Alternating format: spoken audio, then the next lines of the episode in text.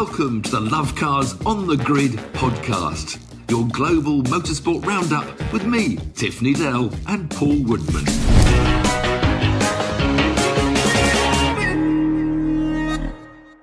Welcome to Love Cars on the Grid, your global motorsport podcast roundup. A busy old weekend in terms of motorsport all over the globe, including Formula One and Formula Two in Monaco. With Porsche Super Cup was also in Monte Carlo. He's also in Monte Carlo. We'll come on to that in a moment.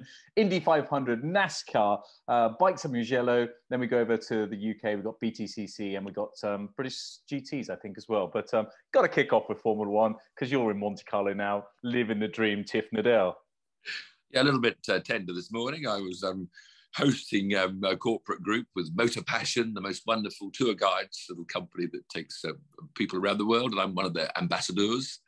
So yeah, it was a different thing for me because I was I was on one of the boats, you know, and um, doing the doing the corporate gig, and it, it's quite an occasion. I think a lot of the guests I was talking to, and I said, don't expect any overtaking, and I told them up front, and you know, they're all there for the occasion. And I think that's what Monaco is all about. I think for most people that visit, it might not be so good on the telly, but you, you tell me what that was like.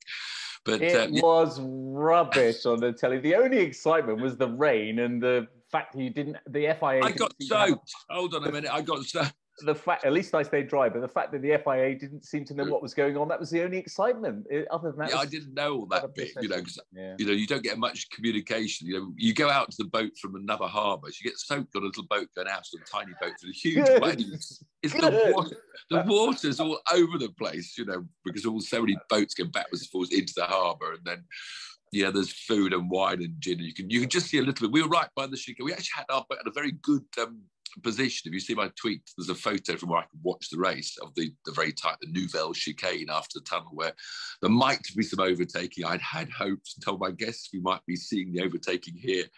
Um, but you know, first we're all out there waiting. We all got soaked, soaked once, then twice. We kept going in. I thought I should stay there as a true motor racing enthusiast. I couldn't retire to the bar as quick as some of the guests did.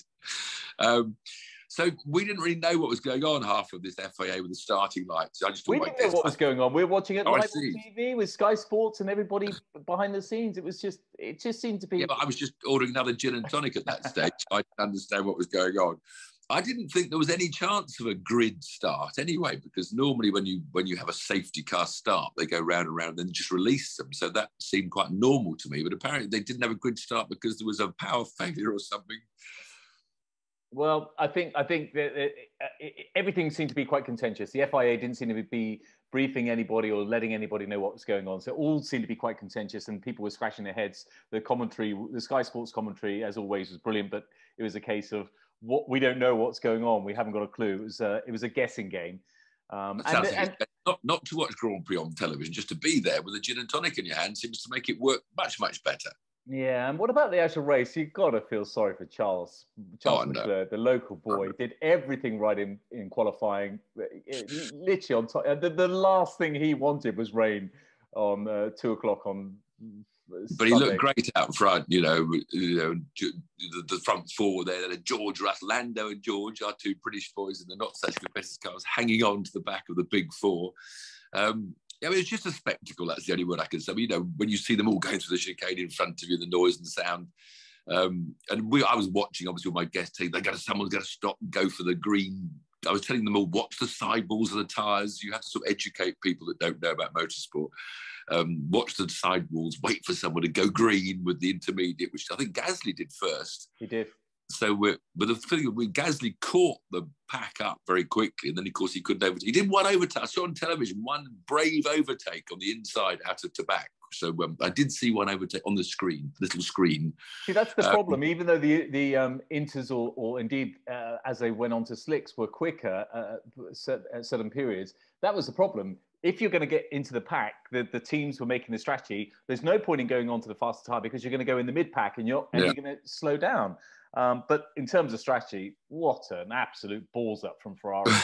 oh. Of course, you know, we didn't see the pit stops have a commentary. So, you know, I suddenly saw, you know, when Leclerc came back out again and hold on a minute, Perez is miles in front of Leclerc. You know, how on earth did that happen? You know, and obviously I've read the story since and uh, bungled um, strategy of pit stops. And was it Sainz came out, and got caught by, was it Schumacher? Someone held him up. That was his reason dropping You know, the fact that you could lose a place, you know, by how you come out of the pit lane. And of course, the pit lane, I read all that about the Ferrari protesting Max, and it seems to be a rather befud- befuddled steward's explanation of why he wasn't penalised. And, and, I'm glad he wasn't. I, I, hate that one foot just slightly over a pit exit line. I think well, that's. But, but rules are rules. see, see, no, no, it's it's irrelevant whether it's Max or Lewis. If it was if it was Lewis, the Max fans are going crazy. Vice versa. It's irrelevant who it is. Um, the, but the fact a rule is a rule. Otherwise, where is the line? That, that, that no, know, I know. There has I to know. be a. They should have ruled on ruled on it within the race. I mean, it was a, such an easy decision within a race. Look at it and make a decision. I'm glad yeah. they didn't do it retrospectively because that's awful when you go back and say, actually, your uh, trophy um, has got to be handed to. I think maybe if it was like a full wheel over the line, might be, but it's when you just the edge of your tire just goes over the oh, line. It was, it was, quite a deliberate poke over the line. In my opinion, it was quite a deliberate poke over the line, forcing um, uh, Charles to, to. Oh, was it? Oh, Charles yeah, was that close. yeah, he? he was. He, he, Charles had the run on him over the line, and so it was. It was. But but clearly, what we see on TV and and, and the small bits of data we have. We can't make a, a full and final decision on that. We yeah. have to rely on the FIA, but sadly, we don't have much confidence in them because they just seem to balls everything up these days. Well, one of the best things about Monaco, uh, we know that they don't overtake the race, but it does show talent in the cockpit. And I think, you know, if you look at the grid, it sort of showed up the likes of Latifi and Zhou and, and Schumacher to some extent as well. You know, they're just not really quick enough, you know, compared to their teammates. And I think, you know, it really did show. Who, who else was um, out qualified? Latifi, Zhou, Stroll, who was, you know, because um, of Sebastian did he got to the top 10 and so the gaps the gaps in qualifying always fascinate me in Monaco because they do get wider you know than other circuits where the very good driver could be better you know closer to his teammates. So and then of course Max you know not Max Mick Mick and Max. Mick had that massive shunt. I mean what what that's two Hasses he's broken in half this year so far. I don't, I don't know what the cost of a Grand Prix car is nowadays but that must be millions millions of pounds yeah. Um, well, well, Carlos and sadly, I don't think you know Mick's good enough. I think it's a bit of a mm, shame, but I know. think so as well. I mean, sadly, you know, he's he's riding on the back of his father's uh, legacy there in, in yeah. a lot of ways. But um, the other story of the weekend, of course, is Ricciardo. You know, all the talk about you know contract. He could be taken out of his contract for next year, and um, he's having a miserable time because had that, he had that big shunt in qualifying, or, or FP3 was it? I can't remember. The, the um, grid needs personalities like Daniel Ricciardo. However, however, it's time for Daniel Ricciardo to go because he's just he's he's lost he's lost what he had, and you can say that he's he hasn't gelled with the uh, McLaren. He, he's not the right car for him but he's had a good stint now and, and get one of the young guys in. That's what that's what. And I Lewis Lewis was sad to watch. You know, he, he was dropping away from Alonso. You know, whereas you know George. I mean, George. You know, George has got the the young keenness to fight that car and get every ounce out of it and perform superbly. You know, and he managed to leapfrog Lando in, in the pits to get a very good fifth place.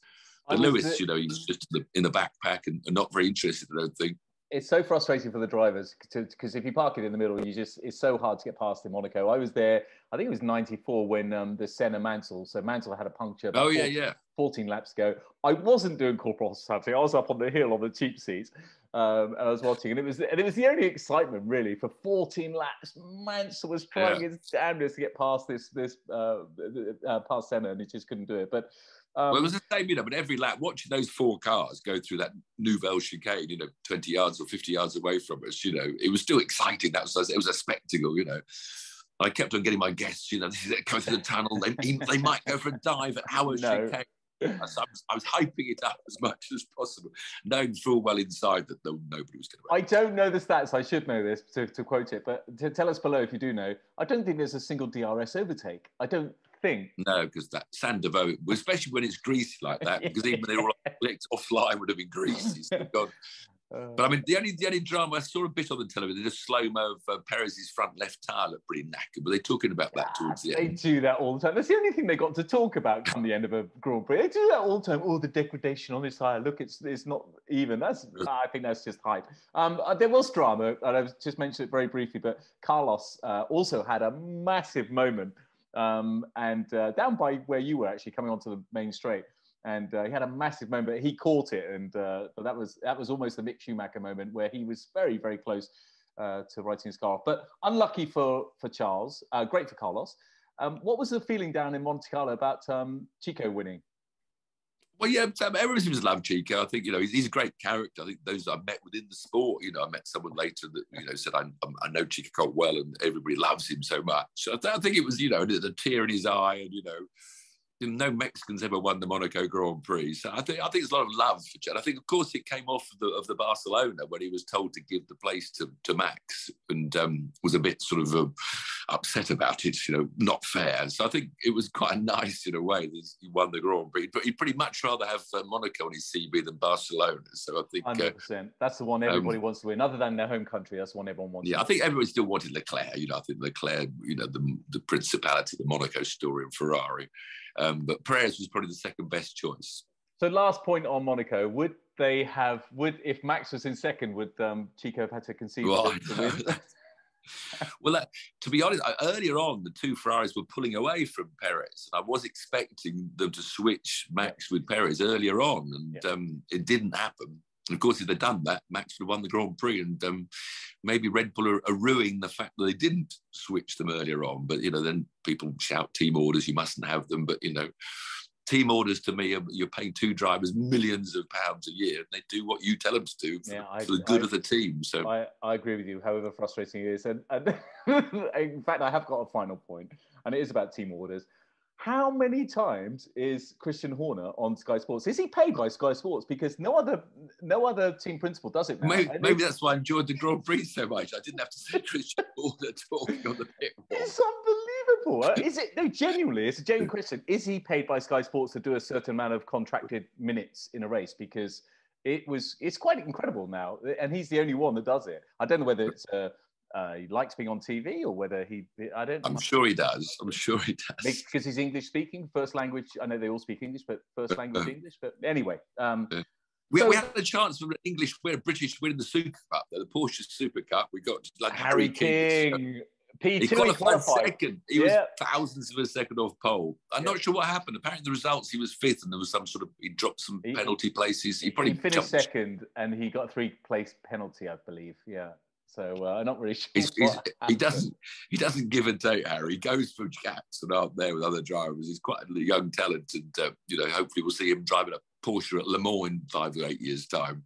Yeah, good um, stuff. There's also F2 at Monaco as well. Yeah, Drugovich won. I forget who won the reverse grid race because it annoys me because it's just he, he who qualifies tenth is. Oh no, that was a bit sad because um, the British guy um, he had the pole and he wrote the car off uh, in qualifying. They rebuilt the car massively overnight, and then he stalled from his pole position in the. Oh, come on, names, come on, results, come on. Tiff's brain's gone completely. It might be something to do with the drinking last night. yeah. Anyway, anyway, so but to refer to him, yeah, that, that was a t- great shame. But the reverse grid was won by who was second on the grid. Um, but Drugovich seems for the class of uh, of F2 at the moment, so it'd be great to see um, a Brazilian maybe back in Formula One next year if you can get a gap. Good stuff. Um, let's go Hughes, to Hughes, America. Hughes. I've got well his done. name's come Hughes. Well done. I was just I was just um, googling actually, um, but that saves me a job. So we go to America, and it was of course the Indy 500, the biggest race in the world, probably the most spectators. I would say not. I think so. Yeah. I mean, you know, and a win for Marcus Ericsson, the Swede. You know, he wore a Ronnie Peterson tribute helmet as well, which was great. And you know, Marcus was a guy. He, he won in Formula Two and Formula Three. He had these. I don't know how many seasons. He had two or three seasons in Grand Prix racing, didn't he? With a very, very back of the grid team, and didn't seem to quite have the the skill to be jumped into a Ferrari. So he's been plying his trade over in IndyCar, you know, for about two or three years now. And um, you know, I think he would rather almost rather have won the Indy 500 than a, than a single Grand Prix. You know, I think you know if that's your career level, you know, I think one IndyCar Indy 500 it sounded like an amazing race. I mean, there were crashes galore and and the lights. I read the report and what you had Romain Grosjean crash, Callum Ilott, the British guy with a big shunt, so Rinus VeeKay, the young Dutch kid, the sort of the Max Verstappen of America. Scott McLaughlin, who was who won the championship, and Jimmie Johnson had that huge shunt right at the end. And you know, they're all saying, most of them just say, you know, it just went on me. You know, they seem to get surprised. You know, doing 220 miles an hour around corners, and the back suddenly steps out on you. Um, but loads of different leaders, a great band. Scott Dixon, of course, who was on pole, who, who was the favourite, and he, he, had a, a, pit lane speeding infringement, who dropped him back. Uh, Alex Palou, the, the Spanish champion at the moment, the reigning champion, he had a some, some pit lane penalty. They're all Chip Ganassi. The Chip Ganassi cars seem to have the pace. And Marcus Ericsson was Chip Ganassi, and um, so was uh, Dixon Palou, and uh, Tony Kanaan was third. He's another Ganassi car. So it was a pretty Ganassi dominated day. But, you know, it just sounded like it was a blitz of a race with plenty of overtaking and action. And um, I wish I'd watched it last night instead of reading the report. Pato O'Ward came second, the McLaren. Yep. in between the two cars. I'd like to see him in, in Formula One, you know. I think to get Daniel over to America, do a bit of glitz and glamour of uh, Indy 500 and uh, do, a, do a seat swap for the second half of the season. Could be, could be. Well, one of one of one of his team anyway. But of course, the um, they gave the other guy in their test drive, which upset Pato. Who knows? Who knows? But anyway, it sounded like the Indy 500 lived up to its reputation as, as an amazing spectacle. As did NASCAR. Again, over in America, you know, I know people think, why do I keep on mentioning NASCAR and IndyCar? But it, there's great racing. You know, they're overtaking, and anybody has a chance to win. And now the Charlotte 600, 600 miles, the longest race on the calendar sound like a crash fest as well. Kyle Larson, you know, is my favourite. You know, he, he rode to his, his car from qualifying, which means you have to start from the back of the grid with your backup car. So he had a bad beginning to the race. Then apparently he was hitting the wall and spinning during the race. There was a lovely quote I read this morning that he's on the radio to his team saying, I just suck. Me as a driver, I just suck you imagine a Grand Prix driver saying that? It's just me. Sorry, guys, I just suck. Well, some of the some of the stuff you hear on the Grand Prix for the Grand Prix drivers now is just oh, get over it. You like you oh, quite no. like a bit of emotion, but I just think you have got to be a bit more professional. Uh, uh, and Chris Buescher had a huge shunt, rolling over about five times. There was a big multiple shunt on the start finish area, and he got on the grass in front of the pits and dug in and rolled over about five times. Denny Hamlin won for Toyota, so it was another another Toyota winner followed last week. But um, entertainment, you know, you may not like the the fact that all the Indy cars are the same car or all the NASCARs are big old trucks, but um, it's entertainment. Speaking of entertainment, let's go to Italy, Mugello for some two wheel entertainment. Did you get? Yeah, did, did you catch any of that? Yeah, I saw it on, on, the boat, on the boat while we were waiting for the uh, Grand Prix on the telly. We had the, we saw the, the, the Moto GP race. I didn't see the Moto 2, Moto 1 um, the Ducati boy, was it um, Francesco Bagnaia came through for another win. So he's looking, in fact, he's now up to second in the championship because Fabio Quartararo on his um, Yamaha, he was chasing hard and still leads the title now. So it's close as when lots of different winners. So MotoGP was good. Oh, Moto 2, our, our, our young boy finally, Pedro Acosta, the Formula Formula Three, Moto Three runaway winner last year, uh, had a win. So he's finally got on the podium. He's got his act going a bit later in the season. We all thought he would be you know, a Moto Two winner from the word go, but it's taken him his while. But uh, he had his first win. Jake Dixon had a finish finally after lots of falls and problems. He's only sixth, not where he hoped to be. Sam Lowes didn't finish. I don't know what happened to him. Um, Moto 3, no joy for the Brits either. Uh, Joshua Whatley was our quickest 21st. Um, but uh, John McPhee and Scott Ogden, who's this talented young kid we hope to see up front, both didn't finish for reasons I don't know. But Mugello motorbikes, um, apparently the Moto, the Moto 3 was one of these classic, you know, 11 kids had a chance to win on the last lap, you know, and they were banging elbows and pushing and shoving.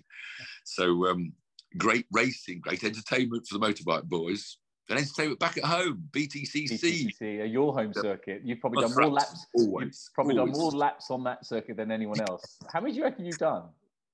I don't know. I don't Why know. haven't done... they named a corner after you? Please don't ever name a straight after Tiff Needell, anyone that's I've done 7,000 of those passenger rides I did with a BMW. You too can sit beside me at thruxtonracing.co.uk and uh, I've now done seven thousand of those rides. So that's that's twenty one thousand laps in a BMW M3 Stroke M4. But so, if, uh, if anyone does it names as part of a track after you, don't ever do it as straight because you're not a straight man. You're a corner man. But uh, it wasn't a BMW track so much. Um, Josh Cook um, in his Honda dominated the first two races from pole. Um, so he had two wins. Then the reverse grid race gave a win for BMW because um, it was Adam Morgan came through for his first win of the year in a private BMW. Um, but the reverse grid race put my mate Plato on pole. And of course, Jason for the last it feels like 10 years, it's probably about three years, has been trying to get from his 97 wins up to 100. And uh, there he was on pole, which you know had a very. he was a teammate for Cook, so he's Honda. He's got a good car this year, so he's got much better chance of winning again. Uh, but he fluffed the start and he was running fifth on the back of the pack. Then he apparently fell off. I haven't seen what happened, but he made a mistake and, and went off and uh, dropped to the back. It's so pretty brutal racing. Win, 98th win was in his grasp for a while. Uh, I'm sorry to say, he, he's not. It's, it's, highly unlikely. He's so competitive now. He's done it. He's had an amazing career to get yeah. to 27. It's just phenomenal. Well, he said it's his last now, so he's got to do it this year or never because he says he's pulling out this year. But um, I mean, I'm sure that I didn't see any results of all the Ginetta juniors round Thruxton, the Formula Four boys, and the Porsches. And well, I think uh, that's I think that's the thing with any uh, race. It's like a boxing match. You have your, your main title fight, but then you have all your undercards as well. There's so yeah. much racing going on. It's a ram packed these sort of events. Well, that's where you don't get at Grand Prix racing. You know, I remember in the 60s and 70s with my dad. You know, once I got out of the car in the traffic jam for the Silverstone to run into the circuit to catch the Formula Three race. But we used to have like 10 races. I might be exaggerating through rose tinted glasses, but a Grand Prix day, you'd have touring cars, sports cars, Formula Threes. You know, there's been races all day long. And now with the way they run, you know, this razzmatazz and everything, you know, you, the, the poor old um, the Formula Regional Renault it was. There was, wasn't Formula 3 in Monaco. And they, they raced at 7.30 in the morning. you know, then the Formula 2 was at 11 o'clock. And then I think the Super Cup Porsche well, about they're so worried. These big events are so worried about ruining the Armco or the oh. barriers oh. or, or, whatever that they, mm. they, don't dare risk it. But um, yeah, so when you go to little regional events or big regional events like Thruxton, there's always stuff going on as well. So um, speaking of other stuff in the UK, British GTS, I didn't catch any of that at all, Tiff. I don't. Yeah, no, I, I just saw the result. Um, it wasn't a Lamborghini win for Barwell Motorsport in a bad weekend, but congratulations. But it was Morgan Tilbrook and Marcus Clutton and then McLaren. McLaren's don't often win GT3. Um, it's usually Mercedes, Lamborghinis, Aston. So uh, looks like a good win up at Donington for the McLaren boys. So good for them. Very good. But, yeah, lots of entertainment, and I'm glad I was in Monaco then on a boat yeah. and uh, watching it on telly back home. I say, well, look, we all know what Monaco is. It is a procession. If you're in front, you, you unless your strategy messes up like Charles, then you, you won. But there was there wasn't that much. There was there wasn't that much excitement other than wondering what on earth the FIA are doing a couple of times. But uh, it's, a, it's the razzmatazz of Monte Carlo. Never a lot of talk. I don't know. Were the commentators talking about you know talk about dropping, making it only every two years at Monaco? There's a lot of that going on. I don't know any more update on that from the telly commentators. No, I think that would be a shame personally because it you know it, it is it is about qualifying and and Monaco is more about the the whole event and and the occasion. I think uh, and with their hundredth year coming up in a few years, 129, no 1929, yeah, yeah, like, yeah. Yeah, so I, I think it'd be a shame to drop it every two years. Just I don't, I don't. I don't enjoy Monaco as a race. Well, well, I end up working there every year, so I'm committed to the Monaco Grand Prix and earning. But if we if we can miss out here, go every two years, I can then go to oh, what's that little race in America that I've never been to that always clashes with Monaco? Yeah. And maybe Motor Passion could take some guests out to the Indy 500 with me hosting the trip. And I'd finally get to watch the Indy 500, which is something I desperately want to do so two plugs this week: Thruxton um, Fast yeah. Laps and uh, Motor Passion. Yeah, yeah. I also love cars, of course, making a new TV series coming up soon on your TVs and YouTube, and of course, podcasts every Monday at seven o'clock with me and Paul Woodman talking about great stuff. Talking, you were going to say. And what's rubbish. on next week? What's on next week? I've written it down here somewhere. Whilst you're looking uh, at that, I got to say that we have believe it or not, got some videos coming out on the main channel as well. So we'll update you uh, accordingly on the main channel, which should be good. MotoGP, probably the biggest thing coming up this weekend in Barcelona. So that'll be good stuff down that long straight with the Moto 3 boys 10, 10 wide. Uh, World Rally Championship goes to Italy, where this amazing Kalle Rovanperä will maybe win four rallies on the trot as he dominates rallying. Indy cars and the IMSA sports cars both go that Belle Isle Detroit track where overtaking is almost impossible, but uh, it's very spectacular. Um, as Formula E, for those that love Formula E, is in Jakarta. They're out there. And of course, there's a NASCAR race at Gateway. So, as always, plenty of entertainment from the motorsport world next weekend. Join us next weekend. Cheers. Cheers. Oh, and before you go, seven o'clock, the same time as this podcast comes out, it's ITV4 for me and the Monaco Historique from uh, two weeks ago when I presented the show. So all the highlights, I should have said this, to see some real racing at Monaco, overtaking at Monaco. Um, part one tonight, part two Tuesday, 7 p.m. ITV4. British, real racing. That's British summertime. He's in Monaco. He's said 7 p.m. British summertime, just to clarify.